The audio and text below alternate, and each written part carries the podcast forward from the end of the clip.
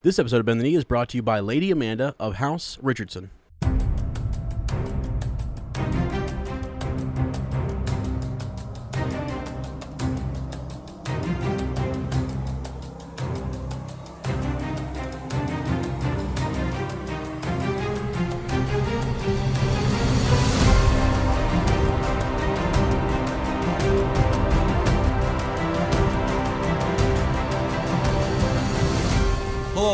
Bend the Knee, a Song of Ice and Fire podcast. I am Sir Matt, the Bud Knight. And I am Sir Ezra the Watchful. Welcome to our Song of Ice and Fire book club. Today we're into chapter 51, uh, Sansa 4 of A Game of Thrones. And in Fire and Blood, we will be discussing Heirs of the Dragon, a question of succession. Yeah. This is where uh, it all kind of goes down in, in, in uh, Fire and Blood. Really, it's like, man, the Targaryens have had kind of a little bit of a bumpy start, but we've had a Yeah. long, good reign with uh, Jaehaerys, but now things Right. are about to get heated up, to say Well, the least. I mean, such a good reign, so fruitful, so many children and grandchildren, you know, but Mm-hmm. almost too many, one might say. yeah, business is about to pick up. Okay? Yeah, You yeah. know, yeah. No kidding. Um, so yeah, just just to start the show off here uh, with our our small council, we just had a fantastic conversation with our patrons. Absolutely, yeah. Uh, Raven's Nest, uh, second Raven's Nest was recorded. You, it's probably posted as the time of this comes out. Um, Sir Ezra and I are recording before the Oscars, where we believe there will be a full trailer. Um, so you may have heard from us twice before you listen to this. Yeah. Uh, don't know. We did get a small little teaser, uh, another one of those big HBO Right. um, trailers with a lot of the different shows. We were talking about um, li- uh, we were talking about Deadwood. There's the Deadwood movie. Uh, Sarah and I are exci- both excited about that.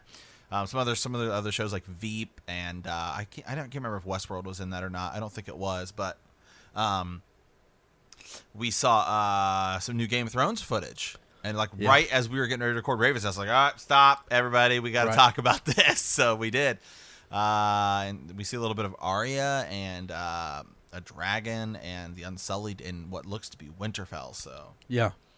Yeah, it was actually pretty neat. Uh, just her expression and, and the way you know she was uh, receiving the, the, the dragons that were there, and and uh, we, we had a good discussion about the Unsullied and where, where they were last season and how they were getting here, and and you know, um, at Lord Adam Parker and others had great thoughts on on. Um, well, you were even bringing up Sir Matt about the idea that that Danny uh, and John meet Sansa.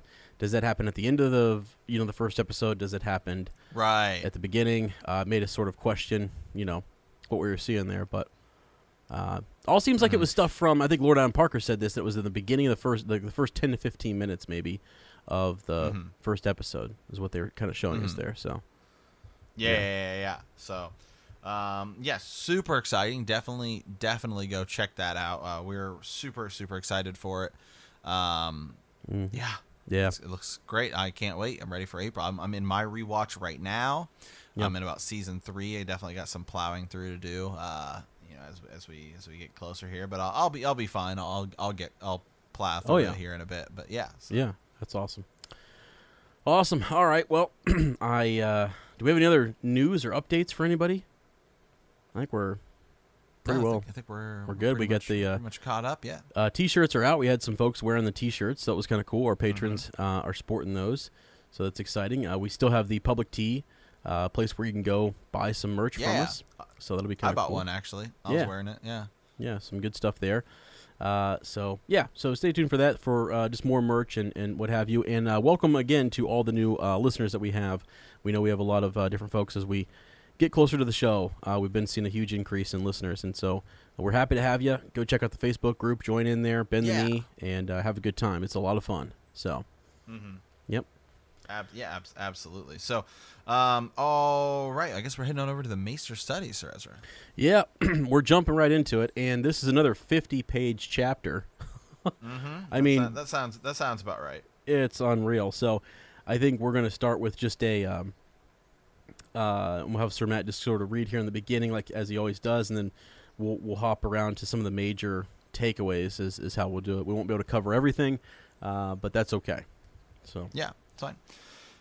The seeds of war are oft planted during times of peace. So has it been in Westeros. The bloody struggle for the Iron Throne, known as the Dance of Dragons, fought from 129 to 131 AC, had its roots half a century earlier during the longest and most peaceful reign that any of the Conqueror's descendants ever enjoyed that of Jaehaerys I Targaryen, the Conciliator.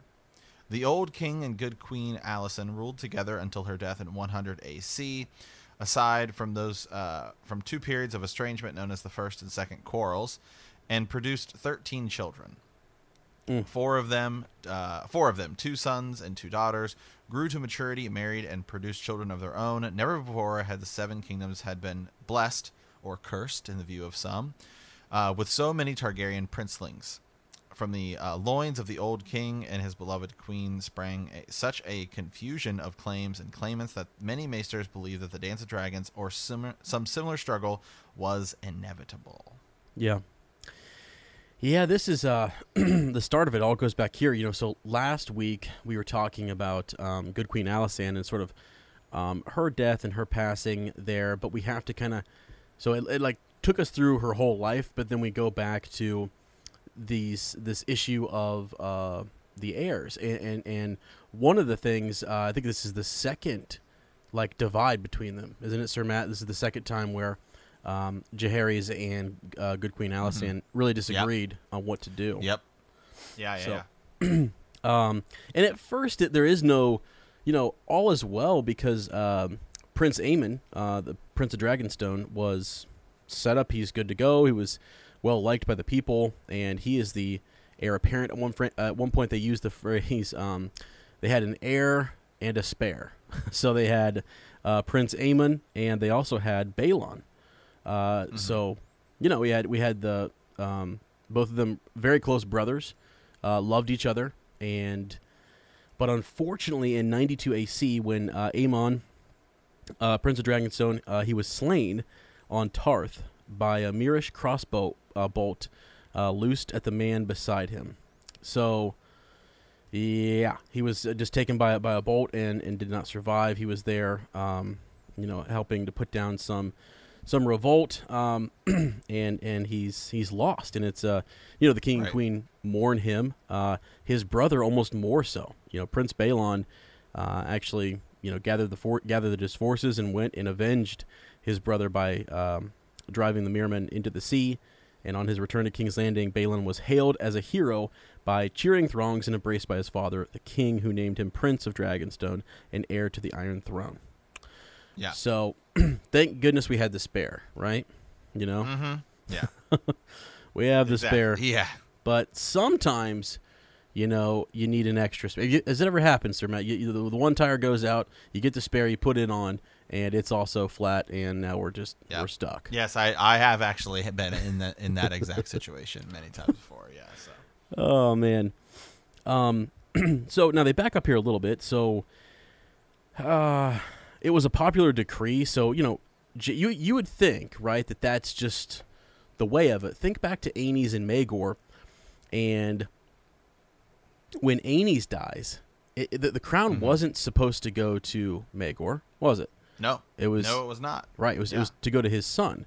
So, mm-hmm. um, so when Prince Aemon dies, it's like automatically he goes to now. If there, if, if Prince Aemon had no children, then sure, it would go to Prince Baelon immediately. That would be fine. He's the next eldest son, uh, what right. have you. But Prince Aemon had a child. His daughter, mm-hmm. uh, born in 74 AC, had grown into a clever, capable, beautiful young woman. Uh, in 90 AC, at the age of 16, she had wed the king's admiral and master of ships, uh, Corlys uh, of House Velaryon. Um, so the sea mm-hmm. snake, as we know him, and yeah, yeah, uh, yeah. very well known, uh, prestigious guy. Uh, House Velaryon's been around for a long time, big supporters of the Targaryens, and a very powerful family. So, but yeah, so it, it, but it doesn't go to her, and I think that is sort of the issue, and and Good Queen Alysanne is not happy about that. Um, you know, uh, the uh, Corlys is not happy as well. Uh, mm-hmm. Rhaenys is is not happy either. You know, so yeah, why? none of none of them are happy. Yeah, so, so it's a, you know, it he immediately there wasn't even there was no council by the way for for for that part. He just decides uh, in 92 AC that this is the way it's going to be. It's going to go to Baelon, uh, no questions asked, and that's just what the king declared. And so that is sort of what causes this. that's that's the beginnings. That's it's crazy to think that that's the beginnings of the Dance of Dragons.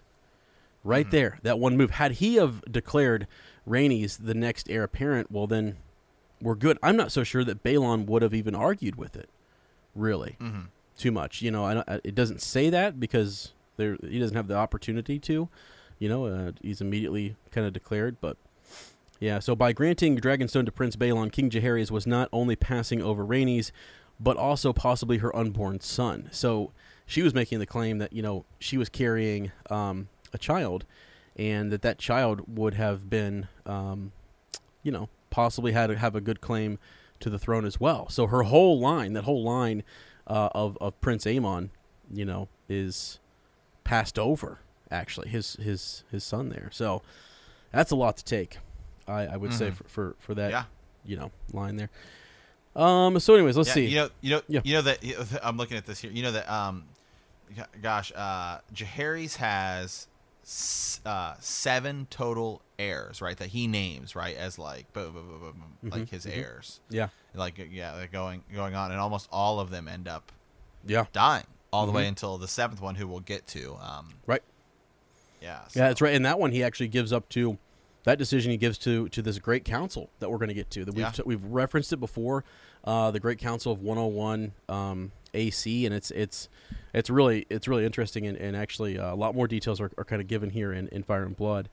Um, Mhm. Let's see. So, well, some of the things that were, you know, um, I guess pluses for Baelon. He's a seasoned knight of 35. You know, Right. um, he's better suited for rule than an 18 year old princess, Rhaenys, um, or her unborn babe. And, and, and so he was also very well beloved by, you know, um, the people. He's known as, you know, Baelon the Brave. And again, these were two brothers who were super close, and it almost just maybe it just seemed natural to say, yeah, this is th- th- they're close. We're going with, you know, um, this other brother who would have probably been Aemon's hand of, you know, uh, hand of the king actually Yeah. um, during yeah. his reign. I think they were that close. And uh, Baelon actually is married to his his sister, and they have you know several kids, which we'll get to here in a second. So uh, let me keep going on here just a little bit though, so we can kind of keep this Yeah, in order. Um, Rhaenys herself was the first to raise objection. You would rob my son of his birthright, so we went over that. Um, let's see. Her husband, Corlys Velaryon, was so wroth that he gave up his um, he gave up being admiral and his place in the small council and took his wife back to Driftmark. So that's crazy. He's he's so upset that he leaves the small council. And again, this is the the sea snake we're talking about. He'll he'll play a major role Mhm. going forward, and he already has been, you know, a really faithful um, servant of House Targaryen. Uh, Lady Jocelyn of House Baratheon, Rhaenys um, uh, Rhaenys' mother, was also angered, uh, as was her formidable brother, uh, Boremund, Lord of Storm's End. So there's that. Um, there's that. There's that connection. That the her, her mother, Prince Aemon's wife, you know, Lady Jocelyn of House Baratheon, is is, is enraged too. So that's that's Mhm. not good. Yeah. Uh, let's see. Queen Alysanne, as we mentioned, was was one of the main dissenters. Um, in the last years of her life, so talking about good Queen Alysanne, she had, you know, we talked about all the, diff- the the cruelties of losing her children, and and but then she also saw many. Um, so she had great sorrows, but she also had some some great joys as well. Uh, just in seeing the various weddings, she was a big wedding planner. She she, you know, um, arranged a lot of marriages, right? And Right. we've Talked Yep. about that before. So her grace knew joys as well, um, as well as sorrows during the same years. However, chief among them, her grandson, I'm sorry, her grandchildren. Uh, there were weddings as well. In 93 AC, she attended the wedding of Prince Baelon's eldest son, uh, Viserys, to uh, Lady um Lady Aemma. I think it's yeah, think, yeah, um, of House Arryn, the 11 year old child of the late Princess um, Daella. Yeah, their their marriage was not consummated until the bride had flowered two years later. So, and that's actually important because, you know, we're going to talk about Viserys here in just a little bit. So, you know, she's talking about the uh, wedding she's attended in 97 uh, AC. The good queen saw Baelon's second son, Daemon, take to wife Lady Rhea of House Royce, heir to the um, ancient castle of Mhm. Runestone in the Vale. So, his second son, Daemon, is also a big player in the Dance of Dragons. And, um, yeah. Yeah, the, the first the first Daemon Targaryen. Uh, 'cause then- Yeah. and the, and the funny thing is that that Daemon Targaryen and Daemon the uh, the second Daemon Targaryen who uh, later you know changes his name to Daemon Blackfire. Their Yep. their stories are so similar. hmm Yeah, it's interesting. It really is. Um, and actually, he become well. We'll get to him later in just a second, but because he has, he's kind of a, a thorn in Viserys, his his elder brother's side, and you wouldn't think that, you know, because you you just had two brothers, Right. Aemon and Right. Baelon, who were super close, and you would assume Viserys and you know the second in line, Daemon, would would be as well. Um, and you start to see that it's actually a, an, an issue of the succession. Really, is what causes some of the strife between these siblings. Right. So, Yeah. Yeah. Um, okay. So they hold some uh, great tourney here, and uh, you know that that that uh, we'll kind of skip over some of that. But a fortnight after the tourney had ended, however, the king's old friend Septon Barth died peacefully in his sleep after serving ably as hand of the king for 41 years. So we have to you know shout out to Septon Barth, uh, who's played a major role in in uh, the old king's reign here and has done many great things for Westeros. So we haven't even highlighted all of them. He he you know, goes over to Essos at one point and, has uh, an epic conversation over there and tries to track down the, the the dragon eggs and things. You know he's he's done a lot. So he passes away finally, and um, so Jaehaerys chose the Lord Commander of the King's Guard to take his place. Uh, Sir Ryman Redwyne uh, was no Septon Barth, but uh, his he uh, his undoubted prowess with a lance proved um, of little use to him as hand. So so I don't know why he was you know he was he, he, was he was just the next up as hand. So there's there's that. Um, let's move on here a little bit. So uh, here we go. Here we go. So uh, the the Prince of Dragonstone. So he. Baelon, you know, is, is is proclaimed the heir, right? His, so his his grace had no choice but to remove um, oh no, I'm sorry. He turned to his son Baelon to replace him. So he's he's wanting to replace S- S- Sir Ryman uh, just because he's no good, right? And Baelon is is set to become hand of the king. Um, you know, he performed his duties admirably, though less scholarly than Septon Barth. The prince proved a good judge of men and surrounded himself with loyal subordinates and counselors. The realm would be well ruled when Baelon Targaryen set the Iron Throne. Lords and the common folk agreed. Right, so he's prepping, he's grooming, re- getting his uh, son there, Baelon, ready to go. So it was not to be, though. In 101 AC, Prince Baelon complained of a stitch in his side whilst hunting in the Kingswood. The pain worsened when he turned to the city. Um, his belly swelled and hardened, and the pain grew so severe it left him bedrid- bedridden. Um, the Grand Maester, you know, uh, kind of comes in there and and uh, you know um, Try, try- you know tries to treat tries him, to yeah. help him out. Right? Yeah.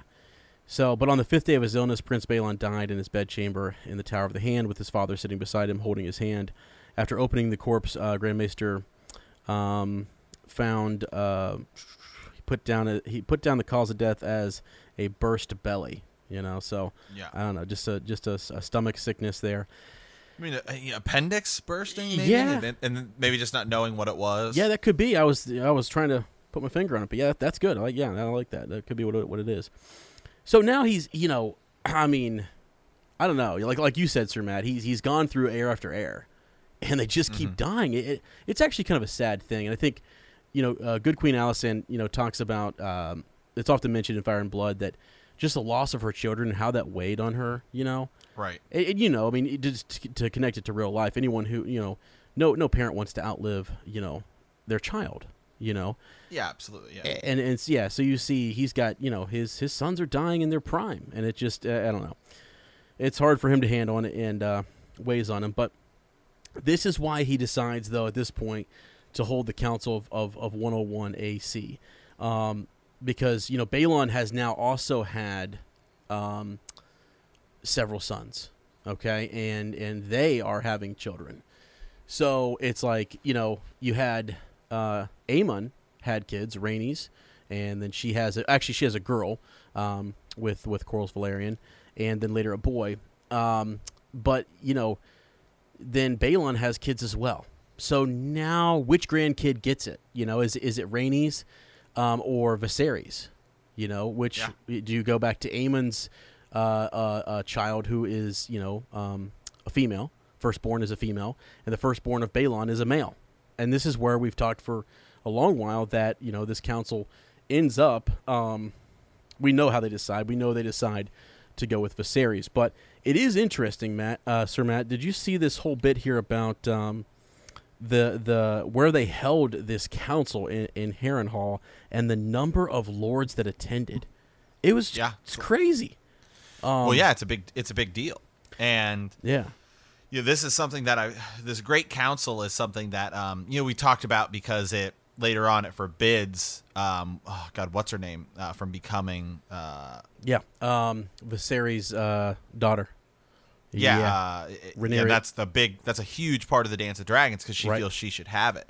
Uh-huh. Um, you know, it's it's also something that could come back up. You know, it's never mentioned in the show. That's why you know Cersei's like Mad Queen. You know, in in, in the show, Right. But that may be something that if if they try to go that Mad Queen route in the books, which I, they probably will, um, if they bring if that's brought up by anyone, because Mm-hmm. that's something that could essentially hinder Daenerys. Mhm. Right? Is that well? It's it's law. You're not allowed to have a have a queen. So, right. Yeah. This this precedent's already been you know kind of The uh, set, right. Set. Right. Right. Uh huh. Um. so so yeah. I mean that's that, that it's but there's um they chose Harrenhal. I thought this was interesting just to get you give you a scale. Um, they thought anywhere from like 300 great lords might attend. Um, they, they wanted the great lords of, of, of the realm to come and sit down, and Jaehaerys wanted. He knew um, that whichever side he chose, there would be a fight, um, because Oh, absolutely. yeah, Rhaenys and and, and, and Corlys are are you know he's got his ships. He's amassing ships out there on Driftmark, and then you had Daemon at first, uh, who is brother to uh, Viserys, is ma- gathering men, a host of men to to defend his brother's claim for the throne.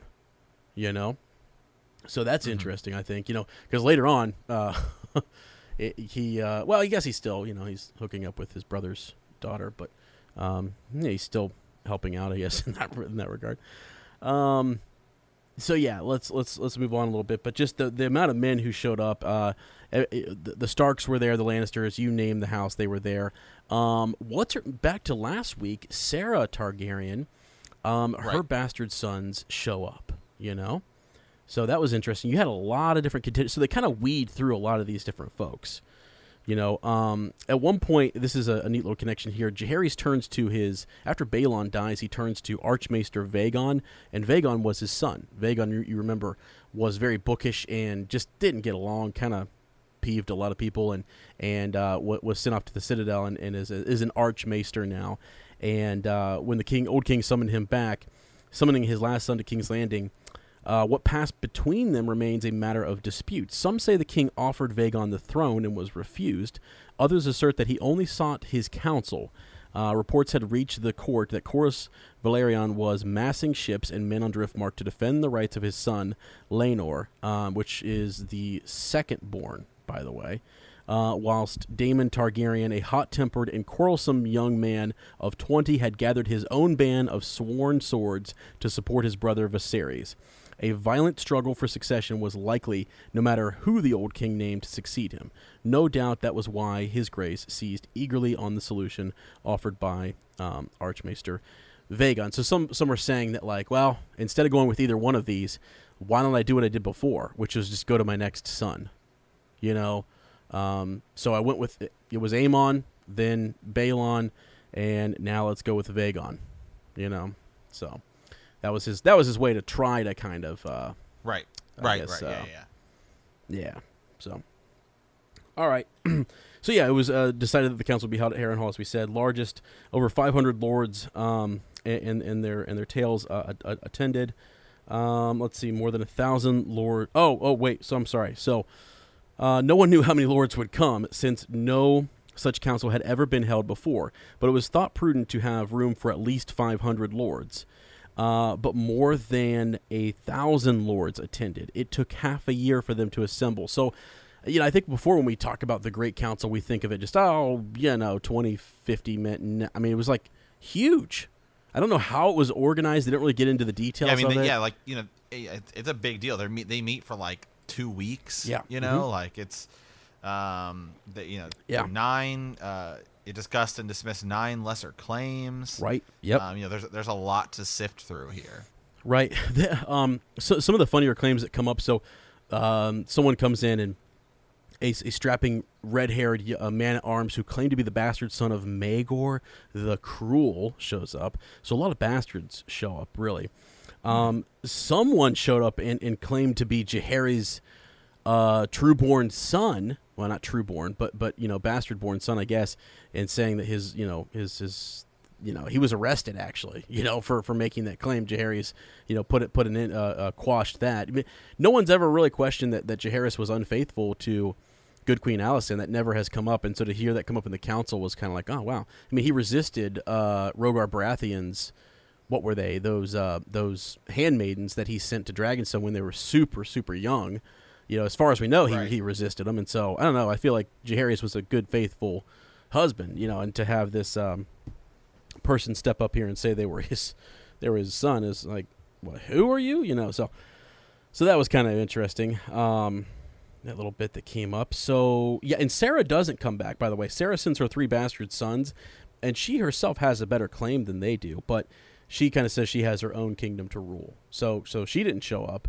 and i, I kind of thought she would you know I, when i was first started reading this i thought oh yeah she'll show back up and and, and, want a piece of the pie but really she just sends her sons um, you know, maybe just to remind everyone that she's still there and, um, you know, th- that whole piece. So Yeah, yeah, yeah. they, yeah, n- yeah. so so they narrow it down though. Um, they actually dismiss Rhaenys Targaryen. Like, like so so. It, it, it's crazy. I thought it would come down to, um, Rhaenys Targaryen and Vis- and Viserys Targaryen, right? And it kind of does a, a, a little bit, but then really, they are putting forward Laenor Velaryon, so that's her son, uh, the son of Princess Rhaenys, and the grandson um, of Jaehaerys, which is Prince. Uh, I'm sorry, the grandson of Prince Aemon. Sorry, not to confuse folks. Let me let me back up here. Laenor Velaryon is the son of Princess Rhaenys and grandson of Prince Aemon. Okay, so there we go. Mhm. And this, um, yeah. So so so that's that's one person we have, and then we have the grandson of Jaehaerys and the son of Baelon. So those are the two that we whittle it down to. Um, and this it's like the 16 year old boy versus I forget how old Viserys is. Um, he's older though, isn't he? 30s and 40s or something like that, I think. And that was part of why, you know, the council kind of decided um, to go with him. Also, it was mentioned that Viserys had, had was the last to ride Balerion. You know, though after the death of, of the Black Dread in 94 AC, he never mounted another dragon again. Whereas the boy Laenor um, had yet to take his first flight upon his young dragon, a splendid gray and white beast he named Sea Smoke, and we'll you know see more from Sea Smoke later. But I just thought, you know, um, it's interesting that we came down to those two and not actually because you have a grand, a great grandson, and then you have a grandson who Yeah. who are up for the crown here versus a granddaughter and a grand son. They they they completely dismiss any female, um, you know, any, any females who have a claim. So that's why that's why um, you know if you look at Prince Aemon's line, you know he had to go to his great grandson. So Yeah, and and the idea that it can no longer also pass to, um, whereas it's um, uh, yeah, establishing they established a precedent that matters of succession cannot pass to a woman or a male descendant of a woman. mm-hmm. So even if it's like, oh, it's still the king's grandson, as you were, you know, as you're kind of saying there, Yeah. boom, can't can't matter. So that's something that I don't. it- It's not something that we really see, but it's something that that could be interesting. yeah, Um, you know, yeah, later on, yeah. yeah, Yeah, for sure, for sure. Um, and I think that is sort of the the last little bit. There's there's obviously so, so, some some tension there um, between those two families, and and it's just kind of you know they, they should be, um, I don't know, more content. But this is this is what as as the chapter started to say, you know, this is the the start of the Dance of Dragons, and and and this Yeah. will yeah, up later. yeah. It, it all starts right here, and trust me, this is what we'll be on for the next like two months. So yeah it Dance is Dragons is huge, and it's a big deal, and, and we get to break it down. But uh, this is really the seeds that starts it. Um, Yep. Well, and actually, basically, the, the theme I got from this was that like if you don't have a male heir, it just gets tricky. You know, it's like Yeah. If Yeah. you don't have a son, then all of a sudden the, the question comes up again. Because really, to kind of skim through the other 40 pages we have here, um, Viserys, that's the issue. That's what starts to be the issue is that, you know, his daughter, um, you know, is, is, uh, it, he ends up actually going against, I mean, he wants her to be the heir apparent, right? You know, I mean, Yeah. that's, that's, the, that, we, this is all stuff that we kind of covered in, uh, what was that? The Rogue Prince? Was that the, um, Yep. Yep. Okay, yeah, yeah. So, so it's her name is Rhaenyra, by the way, and um, so Princess Rhaenyra, and she was the one who, if you, if you remember, uh, she was always taken to court with her father. You know, um, Mhm. was doted on. Everyone, you know, was was the realm's delight. I mean, they, everyone really enjoyed her. And uh, Viserys' younger brother, Prince Daemon Targaryen, considered himself his brother's heir and coveted the title of, Bra- of, of Dragonstone. So there's that whole bit where I said at first Daemon Targaryen super supports his brother to get the claim. Once he gets it, um, now he realizes, well, going off of what they said in 101 AC, um, you know, uh, uh, uh, Viserys does not have a male heir. So he considers himself to be next in line. And it's actually Viserys uh, Targaryen the First who says he wants his daughter to be his heir, flat out. In his first marriage, you know, his first wife died. Um, Lady Arryn dies.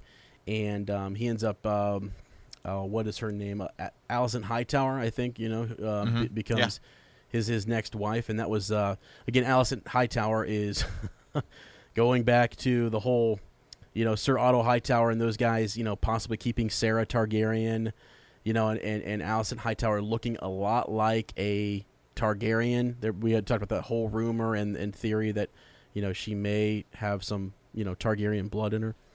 Um, is is is interesting. But anyways, so that's kind of the rest of this chapter. It starts to talk about you know how Viserys just um, doted on his daughter and had Rhaeny- had had Rhaenyra declared the heir and princess of Dragonstone in response to his ungrateful brother's uh, ambitions. Uh, hundreds of lords and landed knights did, um, you know, swear solemn oaths to defend her right of succession. Uh, Daemon left the capital in in a fury, and uh, Viserys began to groom Princess Rhaenyra.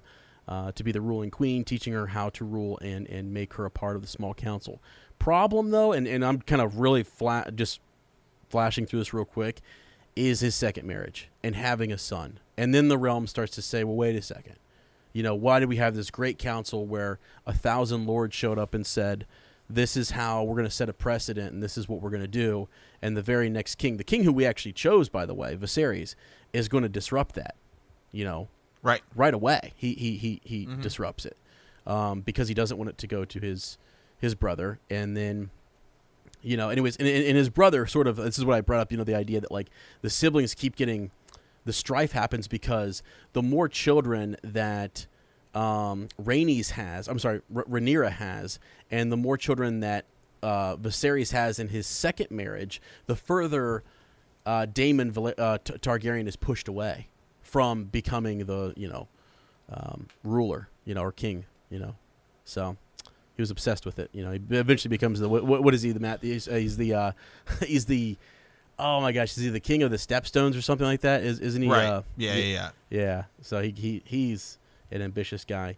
Um, And to me, the the Dance of the Dragons um, also sets. To me, I view it as it also sets up the Blackfyre rebellions because it gives it precedent, um, and Yeah. it gives and it also gives claim to um, this idea of choosing a king, right? Like who, choosing Yeah. who the heir is going to be because that's what the people decide they kind of want because you get all the people saying, well. Um, Daemon Blackfyre, you know, Daemon Targaryen, Daemon Blackfyre, um, should be king. He's more. He's way more of a king than um, oh god, not, uh, Daeron Daeron the Good, right? And so Yeah. all of that, even you could also point to the Dance of the Dragons as we start it here, um, is what sets it up, where you get these kind of factions. As we, that's what we're going to be talking Yeah. about next week. Yeah. Next week's chapter is the blacks and the greens. Right, exactly. And you know that same type of a same type of a thing. Right, exactly. Yeah, so I don't know that there's much more here that we need to, to cover in this, just on, only because um, you know, it's it's things that are that are covered in the Rogue Prince. Now, there's some different stuff. There are some tidbits you do need to. I'm not saying to skip this uh, by any means as as a reader. Um, you, Sir, Sir Criston Cole is, is is a big deal, and and, and his relationship, you know, um, with Rhaenyra. I mean, that's it's all really cool stuff, and it's things that maybe what we'll do is next week. Um, we could do even a part two of this, and kind of I could I could summarize it just a little bit for folks because there's just more details on Daemon Velaryon. It is the Rogue Prince, right, Sir Matt? I mean, it is like Yes. he, Yep. he is. It's it's his ambition and, and how he's trying to to sway um, R- Rhaenyra and teach her the you know the arts of. Uh, he, he seduces her a little bit, right?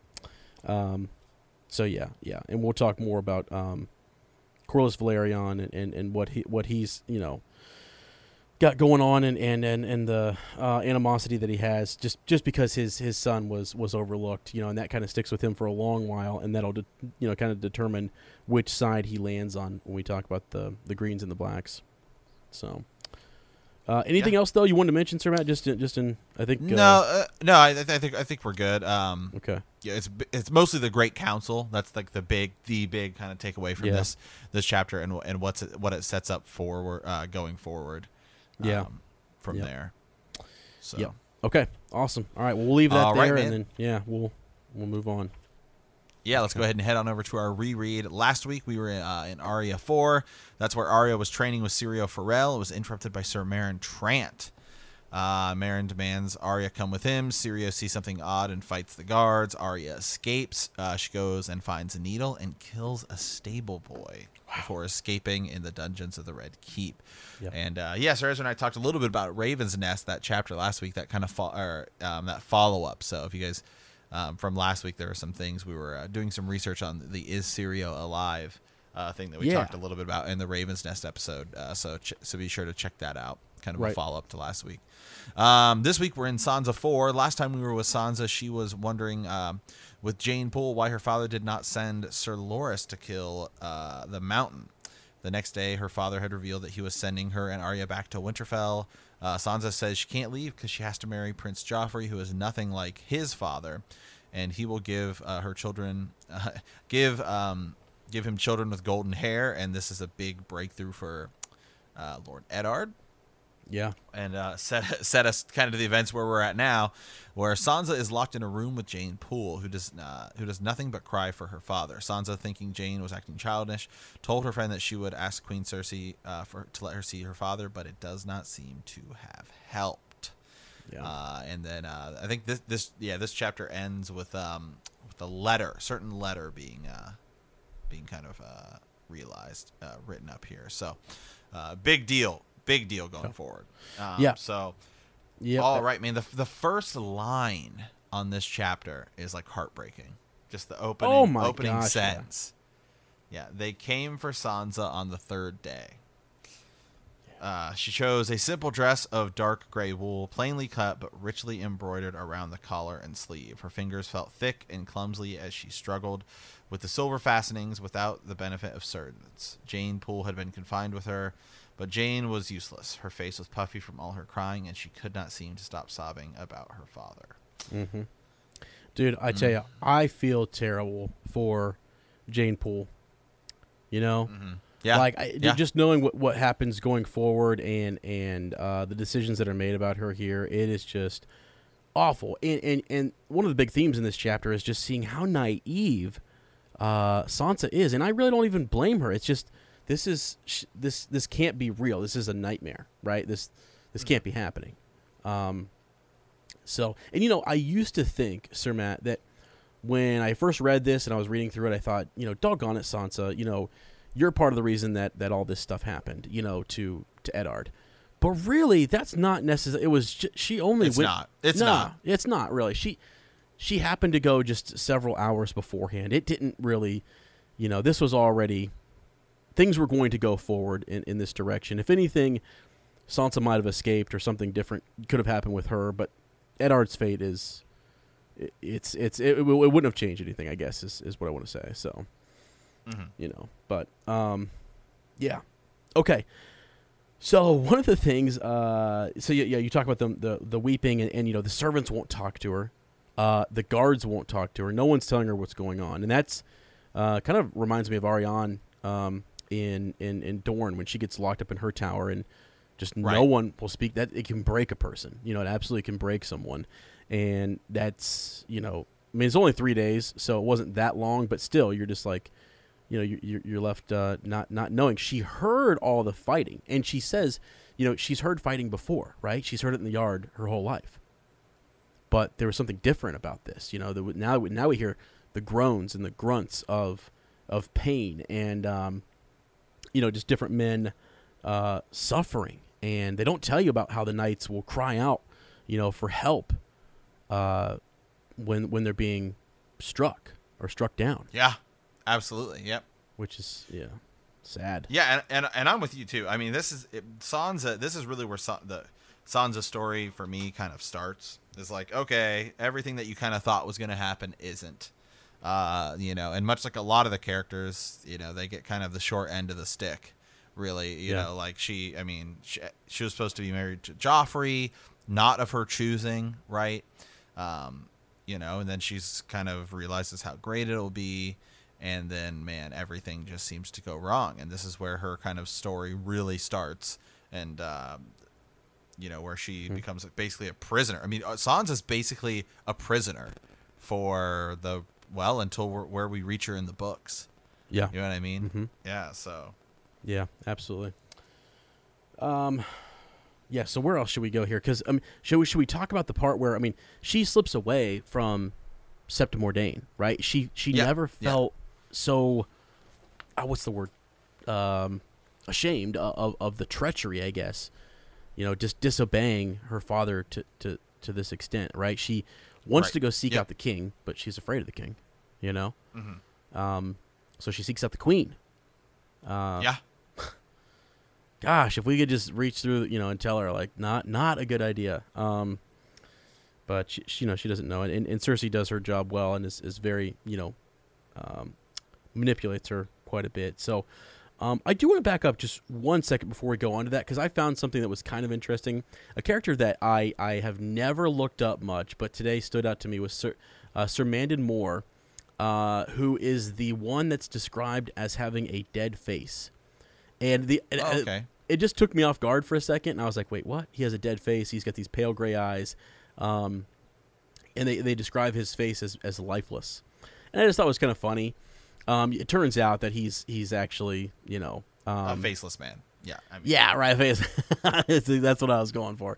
Um, but uh, yeah, he, he ends up being a pretty just ruthless, you know, um, guy. He comes up again in, in a Clash of Kings and later on. But you know, we don't really uh, spend a lot of time. We don't get to know these other Kingsguard very well. And he was one that, that popped up that I was like, who is you know who is this guy? You know, because we were talking about how Barristan Selmy and and even Jaime talk about these other members of the Kingsguard like they're a joke, or, or, Yeah. or that they're No, just, they do. they're They do. Yeah, they unworthy. do, yeah. You know, um, yeah. So so one of the things that, that is mentioned by Jaime Lannister too, as I did, was doing some research, is Jaime Lannister considers um, uh, Mandon dangerous as his face does not give away his intentions. Um, yeah, it, they mention his face just several times. Maybe it's just something about, you know, um, Sansa thinks he has a curiously dead face. Uh, you know, going down a rabbit hole here. So you know, um, he he ends up, you know, eventually. Uh, well, I don't want to. You know, it doesn't really matter. I guess. I mean, he ends up he ends up dying, and and one of the things Jaime, when he's looking at the White Book, is is trying to update it, thinking about his Yep. his death. That's actually a re- that's a really cool chapter actually. yeah. Where Jaime, uh, I, th- I think is it it's in a storm of swords. I yeah. think. Yeah. Yep. Yeah, where Uh-huh. When, when Jaime finally gets back. Yeah. Yeah, and he's Yeah, updating exactly. the book, and he has that kind of council meeting with them. It's that's actually a pretty cool chapter. Right. Yeah. Yep. So it's it's uh yeah. Um, one of the things here. So, and, and just to go on a tangent with this guy, in case in case any you know, I I, kind of like when a character comes up like this that we can kind of talk about for just a second, and then we'll get back to Sansa. Um, Yeah, yeah. he ends up being one of those you know one of those guys because you and I were talking. I think it was just in Raven's Nest about the knights. Um, sorry, the, the Kingsguard who uh, are you know facing down Tyrion, who actually try to kill him. You know, he prepares to stab Yep. him in the throat. Uh, Podrick pushes um, Mandon into the Blackwater, where he sinks under the weight of his armor and drowns. Um, Yeah. so yeah, Tyrion has a nightmare about uh, the wildfire, the, the, the wildfire in in, in Mandon's uh, assassination attempt. Uh, after waking, Tyrion thinks that Mandon has uh, what was what was bribed by Cersei to kill him during the battle.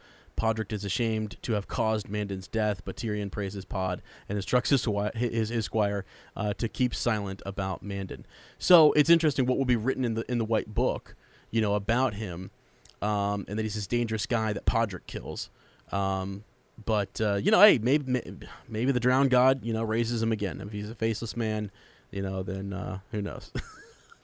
Sorry, I just went on a, on a, on a crazy tangent there, but I just I love when I stumble across a character that I don't remember, and I'm like, who is this guy? And then you just start digging, and you're like, what the heck? You know, what what, what all role did he play? And and you know, um, it just was interesting because you brought up the Braun situation with um, Sir Meryn Trant and, and and and his you know facing him, uh, and the idea that he you know we were talking about Syrio Forel and and how you know I- I- anybody could beat S- Sir Meryn, you know.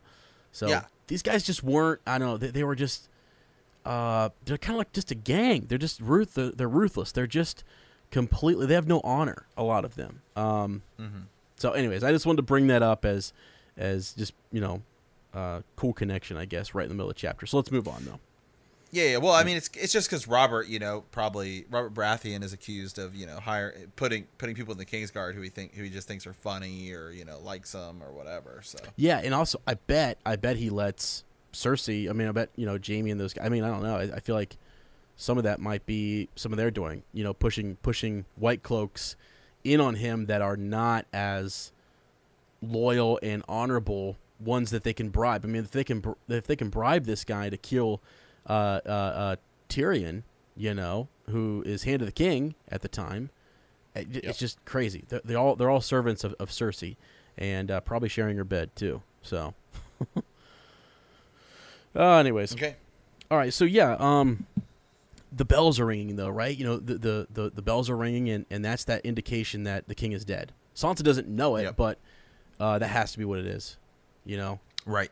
So she almost knows before. It's amazing how much she doesn't know. She she doesn't know that he was you know hurt on the hunting trip. She doesn't know all these things that we had just learned from Eddard. So um, perspective is really important, and it just shows that she's you know she remembers her uh, teachings, and and and Mordane taught her well, and she her courtesies, right? She she still smiles at the at the knights as they are you know escorting her to the queen. So. Um, yeah, yeah. Let's see. Let's go here. Let's go next to where the, the they found Queen Cersei in the council chamber, seated at the head of the long table, littered with papers and candles, blocks of um, sealing wax. Um, S- Sir Boris uh, brings her in and says, "Your Grace, um, I've brought the girl." Sansa had hoped Joffrey might be there with her. Uh, her prince was not there, but three of the king's counselors were. Lord Peter Baelish sat on the queen's left, Grand Maester Pycelle at the end of the table, while Lord Varys hovered over them, smelling uh, uh, flowery. So, what I what I note in, in, in, in a lot of this is is that Sir Barristan Selmy is is not around, you know, um, and it might be I, I I- just have not read past this chapter recently, but it's um, his association with you know uh, maybe the words that he said. You know, those are the king's words when she tore the paper. Remember that? You know, um, Yeah. When when Yeah, Bar- yeah, because Barris Barristan Selmy, you know, is is Honorable like an guy. honorable honorable guy. Yeah, Yeah, yeah. So, um, okay. So yeah, and, and this is where she gets the weird, the weird vibe from Peter Baelish. You know, Peter's Huh. just, I mean, he's he's, sta- he, he's he, he gives a lot. He gives a lot of weird vibes. Yeah, he does. yeah, he does. Um, but he's, you know, she felt as if he was looking at her, um, without any clothes on, or something, right? Isn't that what he says? Yep. Or yep. she says, yeah. right. um, she says, yeah. Yeah. Yeah, and, and, and at Which- first they're really you can almost see this this um that they're super busy and they're they're, they're making arrangements. Um, they Cersei uh, wasn't aware that they put the steward's girl with Sansa, so this ought to be clue number one. Once she realizes that they were trying to keep people away from her and they're trying to keep her, um, they don't want any other influences around or anyone to, you know, uh, they, they call it upsetting her, but really, they they they don't want her to know anything. You know that they, want to keep her in the dark as much as they can and manipulate her. Right. So, yeah, um, this is where they decide to give Jeyne Poole though over uh, to Lord Peter, uh, or Petire, however you want to say it. Yeah. Yeah. Patire. Oh. yeah. That's how. Well, Roy Dotrice says says pa- Patire. In, Yeah. In the, in I love it. I, the, I go uh, back and forth in my head all the time. Yeah, I think he goes back and forth too. Just a He little does. bit. You know. He does. Um, yeah. So so, but you know, Sansa wants to know is is she well, and and she doesn't get scared up until that point where she realizes that, you know, um, they're keeping something from her, and why not just send her straight to her father? Why does she have to go through, you know, um, you know, Baelish? She doesn't. Yeah, she doesn't. Yeah, she doesn't understand. Right. Cersei doesn't. You know, Cersei doesn't understand what's going on and, and why, and Right. because they don't really tell her a lot. You know. Right. And then And this and is then- where they. This is really where they start just using her as a pawn. I mean, she's basically just used as a pawn from this point until about she, well, until until she escapes. Really. Yeah, it is. Yep. And, and um, but the one clue that we get here that and we know uh, this will be significant later is the look that that Peter Baelish gives to Sansa, and that and he also makes a comment that she's, you know, um, the spitting image of her mother in her youth. You know, right? So, Sansa. Uh, here we go. So, sometime um, something about the way the small man, uh, being Peter Baelish, looked at her made Sansa feel as though she had no clothes on. Uh, goosebump pimples on her skin. Sweet Sansa, Queen Cersei said, laying a soft hand on her wrist. Such a beautiful child. I do hope you know how much Joffrey and I love you. And that just takes her breath away. You know, you do. Uh, both of you love me. You know, and that's that because there was a little bit of strife between her and Joffrey, and you know, Arya throw, throwing Lion's Tooth into the the river. Um, Yeah. Yeah. yeah. So, but now they have to inform her that her father's a traitor. You know, and she she may have traitor's blood. Um, so what are we going to do with that? You know, we, we, we obviously she's got traitor's blood. We we, we, we can't let her marry um, Joffrey, can we? Joffrey. Right, and this is where this is where Sansa really she starts freaking out because they're you know like she's like wait what like she's like uh, it's Varys who says your father's a traitor dear and she's like no he wouldn't do that he wouldn't do that you know there was got to be a mistake like please please um Yeah. you know like this betrayal would have broken his heart you know like all of this stuff Right. and she's like how can yeah she's like but I love him she's like you know and what does that mean to her what have they done to her father there's a lot going on here Right. Well, um Yeah, uh, one quick thing too. Maester Pycelle, remember the the chapter where he's sitting with uh, with um, uh, King Robert, and he swears in front of Pycelle to take care of his children. But as a thought, he thinks to himself, his trueborn children. You know, he thinks to himself that yes, I'll make this promise, but it's to protect your bastards, to take care of Mya. You know, and- yeah, right. yeah, exactly. And, and, and all Pycelle heard was, well, he look at this. This is so treacherous. You know, he he swore to protect him, and the next thing you know, Mm-hmm. you know, he's he's trying to, you know, um, you know, proclaim that that uh, Stannis Baratheon is the one true king. So. mhm. That just is, and actually, ironically, he did try to protect those children too, right? Because he's telling Cersei, "Get out of here! I'm giving you a chance. Flee to the free cities. Um, get out of here, and you know we'll spare you. You know, um, get out, of, get out of the way. You know." So it, it's kind of crazy. She, she, because she, was risking. Let, let's say he's successful, she could be risking her, her children's lives. You know. Um, oh absolutely yeah and so she must have been very confident in in her plan and, and, and who she knew. And she's been in King's Landing way longer. You know, she knows Peter Baelish and these other uh, lords and, and can play the game better. So, uh, all right, where do we go from here, my friend? Uh, let's see. Um. Well, I think uh, this is where this is where you're gonna get get into more of the conversation with like Sansa and Mm-hmm. um and the Queen. Like this is where Sansa's telling her that like you know like she loves Joffrey, right? And this is like um he's like th- and like this poor child uh, murmured Varys, a love so true and innocent. Your grace would be a it would be a cruel to deny it, and yet what can we do? Her father stands condemned. You know. Yeah, And then you have Grey Maester Pycelle. A child born of traitor seed will need to um, find that betrayal that naturally comes to her.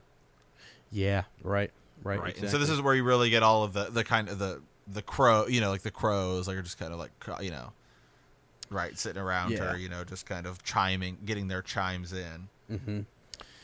Yeah. Yep, yep, yep. And it, and it all kind of comes to um, you can see them just move her back and forth, and any time that she she starts to say, you know, can I see my father, or or you know that he wouldn't do this type of thing. Um, they they they, they say things like, you know, uh, you disappoint me, child. You know, I, I I thought you would be such a good, you know, companion for Joffrey. Joffrey is that carrot that Right. they dangle um, out there. You know, in- in- Absolutely. well, it's be and it's and it's to get her to and it really it's to get her to do something. They're like, well, Uh-huh. you know, they're they're building the suspense, which is what they are, you know, want to do because eventually they're going to drop it on her like, well, prove to us your Mm-hmm. loyalty, yeah, right? As as Right. we get to the point at the end of the chapter where it's like write the letter, you know. Right. Right. Exactly. Yeah. Yep. And and that's unfortunate. You know, so she writes many letters. You know, she ends up writing to her brother Robb, um, her mother, uh, her grandfather, Hoster Tully, who she doesn't know very well. And it actually is a kind of a uh, made me stop and think for a moment, just that like these marriages and alliances and like how important you know your grandfather could be, even though you don't maybe know him as well. Um, you know, it, it's it, it was just interesting that that's her because she doesn't really know um, that that side of her family all that well. Um, No, she doesn't. She doesn't. She really doesn't. yeah, and, and that actually comes to a head later when we talk about just you know uh, the Blackfish and, and, and her uncles, um, her great uncles and her uncle, you know um, Edmure Tully. It's it's it's interesting. Um, th- th- that's a place of refuge. They could go there and present themselves, and they know that you know they would be treated fairly. And I'm sure their grandfather, in, in his prime and in, in, in good health, would help them. Um, but Right. right. now, we know he's not in good health. Uh, and, No, and that not. really Edmure Tully is going to be the one reading that letter that she sends. Well, actually, uh, at this point, I mean, we, We know, really but in the Yeah, in the in yeah. the st- uh, in the story, you wouldn't know, right? Because you don't really run into it. Yeah, the only thing that came up w- before this was Catelyn Tully when she's, I think uh, Edmure Tully is the one who writes. Uh, where does he where does he send that letter? Um, because she took Tyrion, you know, and then like the Lannister men are moving on to the border of of Riverrun, and he's dealing with it, and I think she's Right. you know uh, so she, there's a hint but yeah you're right i mean we know it but like at this point yeah she's sending that to her grandfather you know there in riverrun Mhm. so um uh let's see let's see let's see. Um yeah so she answers robb um the queen patted her hand. We will tell you what to write child. The important thing is that you urge lady catelyn and your brothers to keep the king's peace. It will go hard for them if they don't said grand maester pycelle. By the love you bear them you must urge them to walk the path of wisdom. And she actually wants them to in the letter, I think she instructs that, that they come to King's Landing and bend the knee, you know, Mhm. and Yeah. that's sort of uh, to to prove that there there is no treason, and, and then you know if, after that's done, you know clearly then we'll see that that you um, that you don't have traitor's blood, you know, and that it is just a one off thing with your father, and uh, we can look past that. And you know, to Sansa's defense, she's thinking this whole time, okay, if I'm married to Joffrey, even if they exile father, even if they imprison him for a while, for a time being, she she she thinks that Joffrey's merciful, you know, and it's Right. actually probably pretty smart that they didn't have Joffrey in the room because he's not the best actor. I mean, he can he can put No. on the face, but uh, it's hard. You know, I think I think he would be- betray a, a hint of like a smirk. You know, he enjoys seeing her in this position. You know, and he's not he's just not a good actor. So they keep her, him away from her until she writes these letters and plays her part the way they need her to. So Right. Yeah, you know, you're absolutely right. Yeah, he would he would ruin the whole thing. Yeah, yeah. Um, And now that he's king, he's probably not there because he doesn't care. You know, he he, he probably he could probably could care less.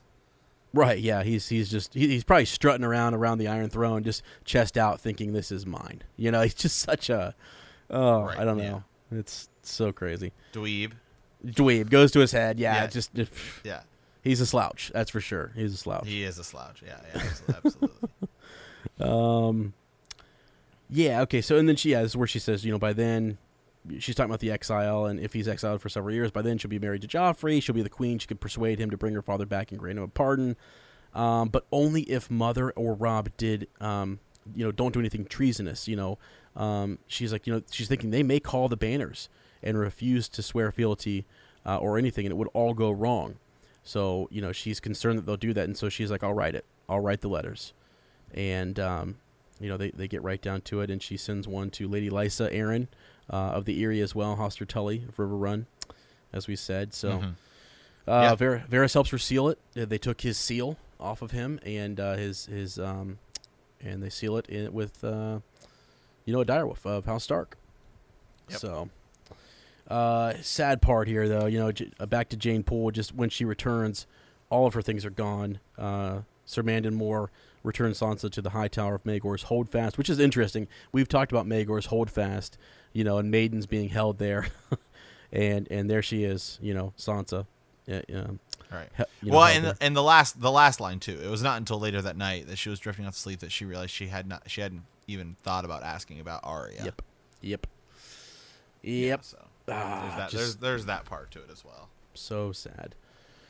So yeah, I mean, um, and, and, the part that I was bringing up earlier was that you know, although she went to the, um, the queen, I don't know. I mean, I think there were probably instructions not obviously to kill the Stark girls because you want them as hostages. You're trying to take them alive, um, so that that still would have happened. But you know, she would have seen all that brutality, and she would have seen them trying to. Ca- it might have changed actually the way uh, she approached this if she if she would have been in Arya's position and seen a Kingsguard, you know, and Lannister men show up and kill the men protecting her and take her by force. You know, so it's interesting that this happens the way it does because then she's she's less likely to, I guess. Uh, I don't know what the word is. She, she, she trusts the queen more still because she do, she didn't see any of it. She heard it, um, and Jeyne Poole did see it, and she is just Right. bawling her eyes out.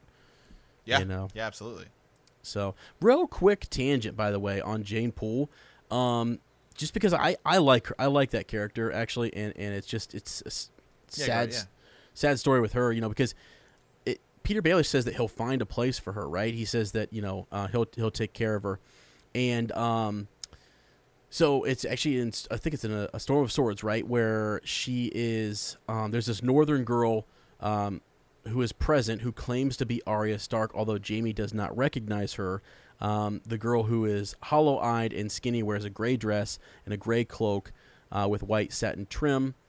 And uh, yeah, so in case Brienne has the idea of rescuing the girl, Jaime tells Brienne that she uh, is not Arya, but some northern girl found by his father, Lord Tywin. Uh, they pin a wolf um, uh, sigil on her and send her north to wed Lord uh, Roose Bolton's legitimized bastard Ramsay, as we know. So there, there's Yeah, all what do you that. think? just What do you kinda- think? What do you think's gonna happen with, with Jeyne Poole? dude? I don't know. Um, you know, in in uh, uh, what's his name? Gosh, Theon ends up uh, recognizing that and, and and knows you know what's happening there, and he rescues her. Right. Right. Um, so that's a that's a great question. I know in Winds of Winter it's because I just started reading this. So spoiler, spoiler for everybody because I don't want to get yelled at. Um, because we have some folks who who have not read any of it, but uh, uh, they come across I think a character called Crow's some more Zumber I think um Right. is is is who Crow's food. There it is. All right, I just looked it up. Crow's food. Um, and uh, he asked you know Jeyne questions about the castle to confirm her identity, uh, names of servants, all these things that she would know. And I think she I, I can't remember if she continues to play on as as Arya for her own safety. If she's Arya Stark, she is going to be protected. You know what I'm saying? She's going to be um, treated right. Yeah. Nobody. Yeah. Nobody's. Yeah. Nobody's gonna try to attack her, kill her because she's a valuable commodity. Right. Right. Right. Yes. Exactly. Um. The. Uh. Let's see. Yeah. He decides. I think Stannis says here. Yeah. So. Um. Again, major spoilers. I'm sorry. Just turn it off if you don't want to hear this. This is just one of the chapters in Wins. Um. And I loved it. I read it just. I read it just literally two weeks ago. Um. And Stannis decides to send air quote Arya to the Wall to reunite with her brother Jon Snow, uh, tasking Sir Justin Massey um, with bringing Jeyne to Castle Black with an escort of six men and um, um, uh, Alysane uh, Mormont. So, so that's where she's headed. Whether she gets there or not, I don't know. You remember, um, Melisandre has that vision, right, of a girl coming to Jon Snow, and he and they think it's Yeah. Arya, and it actually ends up being that Karstark girl. Um, and so he he treats her right. Well, I mean, now air quote and Arya is coming north as well here. You know, um, Right. It, it just happens to be Jeyne Poole. That's, And- yeah, yeah, it's Jeyne Poole. Yeah, I hope she. I hope something good happens to her because, you know, uh, one of the things they mentioned in this chapter is that Vayon Poole, You know, when Sansa's thinking about him, she's like, he doesn't even wear a sword. He doesn't even. He never wears a sword. He he's not a men at arm. He is a steward, and he is a bookkeeper, and he, you know, is an organizer, and and, and keeps the count of all of the. Uh, their, their clothing, their stocks. You know, when they pack up, you know, he's the run with the checklist, making sure everything is good to go, and yeah, so he just he runs everything. Um, to think they would kill him really kind of put Sansa on on edge a little bit. Like this is bad, you know. That's not right. I guess in a sense, they killed everybody, you know, even men who weren't armed, um, Yeah, just because they were with, you know, um, you know, Eddard Stark. It's crazy. yeah. So, yeah, I I don't know. We'll- abs- we'll- ab- absolutely. Yeah, yeah. Yeah, we'll keep tabs on on on Jeyne Poole because I've always, yeah, she has a terrible time with with Ramsay and. uh Theon Theon knows her and takes good care of her. And that's part of what brings him back a little bit in my eyes uh, is, is his, his treatment of her and, and the way that he handles that situation and, and tries to help her out. So, because you know Abel and all those guys, uh, air quote um, Mance, are, are trying to help her out and, and things. It's a it's a cool little. It's it's surprising that a character like that is in Game of Thrones, goes away for so long and then comes back in a Dance of Dragons, and is a big deal and is someone that we're seeking after and who is called Arya Stark. It's just it that writing's that's just crazy to think that she's here. This is where she leaves our story and she doesn't come back for a long time. So, books later, you know, Sir Matt, like books later. She's yeah. mentioned. Oh, abs- yeah, no, yeah, absolutely. Yeah, yeah. yeah, it's like she's mentioned. She's you know, she is mentioned. She's mentioned a lot and a lot in like passing thoughts of Sansa, of and some Sansa. other Yeah, people. right. Yeah. But but she's gone, you know, and no one knows what what happened to her until Jaime kind of sees her and just warns Brienne, and then boom, next thing you know, she's with with uh, Ramsay Bolton. So, gosh. All right, well, hey, um, let's see here. So I think that that was it for uh, the chapter this week, and uh, um, we've kind of gone over the cool connections there. I, th- I feel like the Jeyne Poole connection, the the dead face, Uh, yeah, absolutely. You know. absolutely, yeah. those, those are all I really had. Um, and unfortunately, our Ravens, we just did Ravens Nest. yeah, we so we were about empty uh, on Ravens. yeah, Yeah, so. and and we just decided, you know, since we just hopped off there and with all those folks, that we would just uh, we'll kind of table uh, send a Raven at this at this point in time. But we're going to need some. I think we were talking about Ravens Nest being maybe at the end of March, you know, March twenty fourth, and I think right now between Sir Matt and I, we, we've we've decided that that's close to the show, um, and we may have a trailer by then. And we'd like to discuss show theories, you know, just thoughts on on what we think is going to happen. So feel free to send us a raven um, about uh, um, the show and your theories, who lives, who dies, you know, all of those type of uh, uh, cool things. Uh, some of the prophecies, how are they going to come to right. you know ahead there? Um, yeah, and send those ravens to uh, btkcast at uh, gmail.com and we'll we'll we'll read them there. And even if you aren't in on our on our um, one of our bannermen or um, what have you there, a sworn sword, you know, uh, we'll still read some of your ravens there and we'll discuss them with our bannermen, and then you can hear that on the podcast. So it's definitely another way to be involved and, and participate. So, Yeah, absolutely. So. all right. All, all right, man. Well, that's that's kind of it for us this week. Uh, you want to man the wall here, Sir Ezra? Yeah, let's. Uh, we'd like to give a shout out to all of our um, our bannermen, uh, those who who, who have uh, helped us out in Ravens Nest and and support us. And without these folks, you know, um, just uh, we we couldn't do it without him. I mean, uh, Sir Matt and I, uh, we do need help with with uh, equipment. Um, we travel to, to to conventions. Sir Matt just went to a uh, Comic Con Wizarding World, you know, convention that we talked about at the top of the show, and uh, because of you know your kindness and generosity, it's it's cool. We get to go out there and potentially meet new folks, interview people. You got some cool Absolutely. stickers and stuff. You know, some some Yeah, merch absolutely. that we can share. Super, super, super cool. Yeah. Yeah. So I feel like that's th- it's it's it's it's about that. You know, like I, I've always said, writing a review, participating in the Facebook group, um, sending a raven. Those are all ways to support us. But if you can Mm-hmm. uh, man the wall and, and and help us out, and you want to be involved in Raven's Nest, uh, then go sign up as a bannerman or a sworn sword, and you can Yeah. really get involved there. Um, our bannermen Yeah, are and every and every every every month, uh, I mean, as we as you get as we get further and on, like Mm-hmm. if you're going to become like a new patron or something, you get access to all the stuff oh yeah, all of it. Yeah. there. It's not like it's not like oh you just get that month stuff. It's like oh wow, there's like 20 podcasts on here. So you know. Yeah, exactly. And we we have more musings coming up uh, this week that Sir Matt and I are going to work on, and those those have been fun. And and I have been just as a warning. Uh, reading the Winds of Winter chapters because I, I am just that's where my mind's at is at the end of Dance of Dragons and Winds of Winter. So I will tell you I'll put a Winds um, spoiler there for any folks who Yeah. had who didn't want to read that because I know years ago or last year I I hadn't read them and so we were getting emails Right. from Ghost of Harrenhal and I was like what is this? Right. And uh, something we've been thinking about doing is a feast. Is it a feast of dragons? a Feast of Dragons Is that, is that what you is that what you call it? Yeah. So Yeah. um, that is a reread. That's a way to reread the a feast for crows and a dance with dragons because they're they take place at roughly the same time. Yep. Um, some things kind of go back and forth, and some things um, there's some chapters like we've talked about before. The first Jon chapter and I think the first Sam chapter. Uh, the first Jon chapter of A Dance with Dragons and the first Sam chapter in A Feast of Crows um, are the same events, but through different perspectives. yeah. And so that's kind of cool. And this is a breakdown of so, like somebody put this together and said this is the order you should read it. Yeah. Um, so I want to give a shout out to both person, bo- Bren- Brendan bo- Beefish.